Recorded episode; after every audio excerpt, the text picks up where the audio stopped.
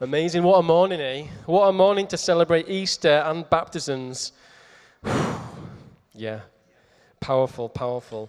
Um, I'm just going to talk a little bit about what Easter means and what it, how it relates to baptism, and, and, just briefly touch on that. I'm only going to be like five minutes, okay? So uh, if you get the slides up, that'll be fantastic. So um, we talked this morning already about that Jesus died on the cross, that he rose from the dead, I'm just going to unpack what does that actually mean? Why did Jesus have to die on that cross? Seems quite horrible, doesn't it, that a man would have to die on a cross? Why did he even have to? Why did he have to rise from the dead? Let's see if this gets up. So the Bible says that without him, we are lost, we are stuck, we're as good as dead without God. We don't have the life of heaven we're wandering, like that song says, wandering in the night. We don't have the light of God. Um, it's a bit like we're, we're poisoned or we, we have this disease. We need help. The Bible calls um, this problem or this dirt on us, it calls it sin. Right? It calls it sin. It, it's, if, if it's a bit like a disease, you might think of it as selfishitis. Selfishitis, that's what I like to think of sin. Selfishitis, my stuff, my game, my rules, my time, my money, my success, my fame, my security.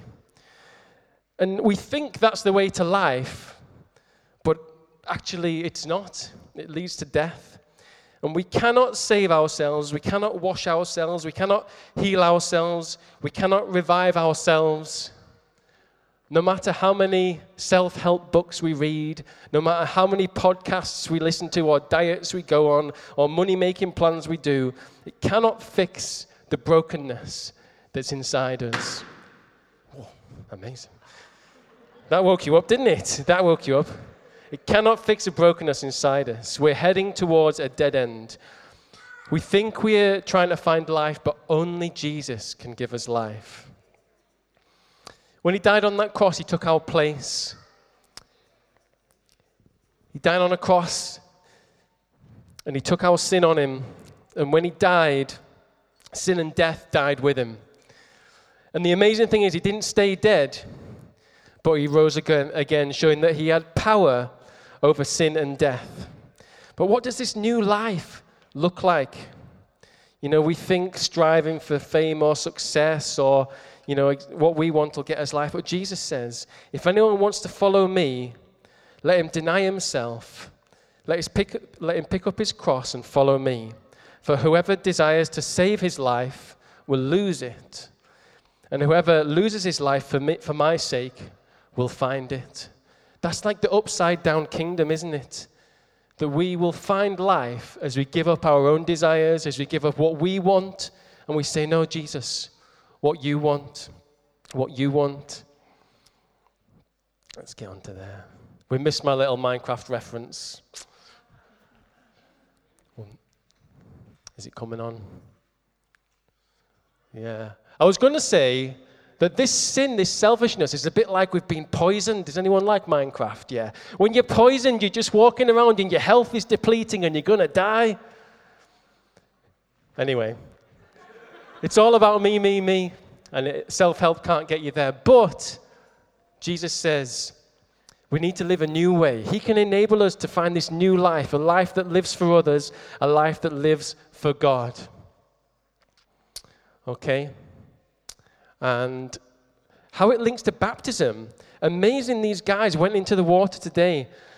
Baptism is an outward sign of what's going on inside. And what's going on inside is that they've accepted Jesus, they've said no to themselves, and they've said yes to God.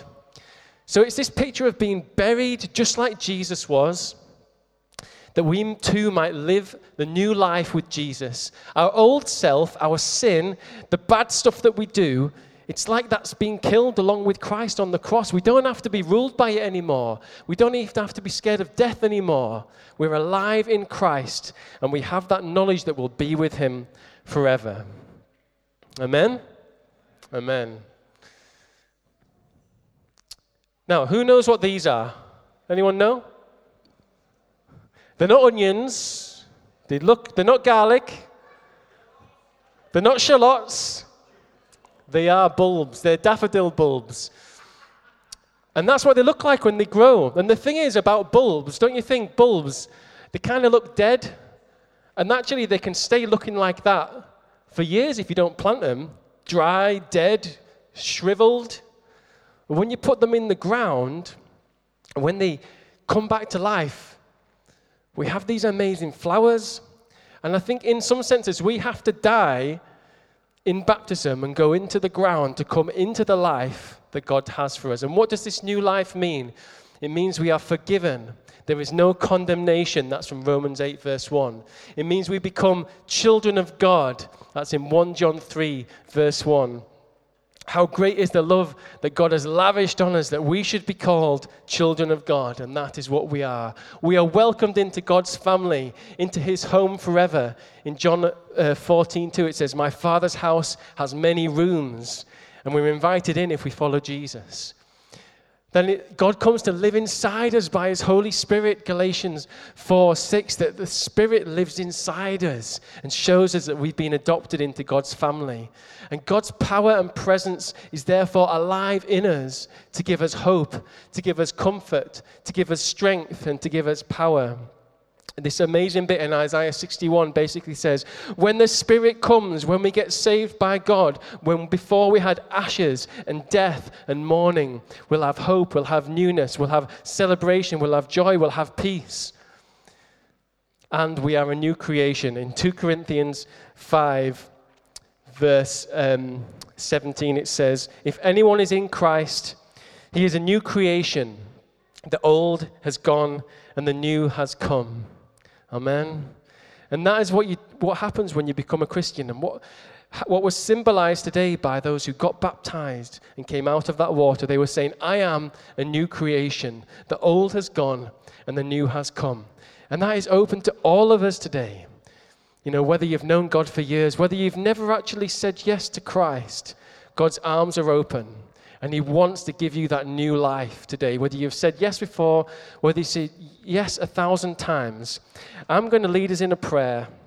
Could we uh, all kind of join, repeat after me, even if you've said it before, but if you also want to join in, also repeat after me. Lord Jesus, we thank you for dying for us. I thank you that you sacrificed your life because you loved me.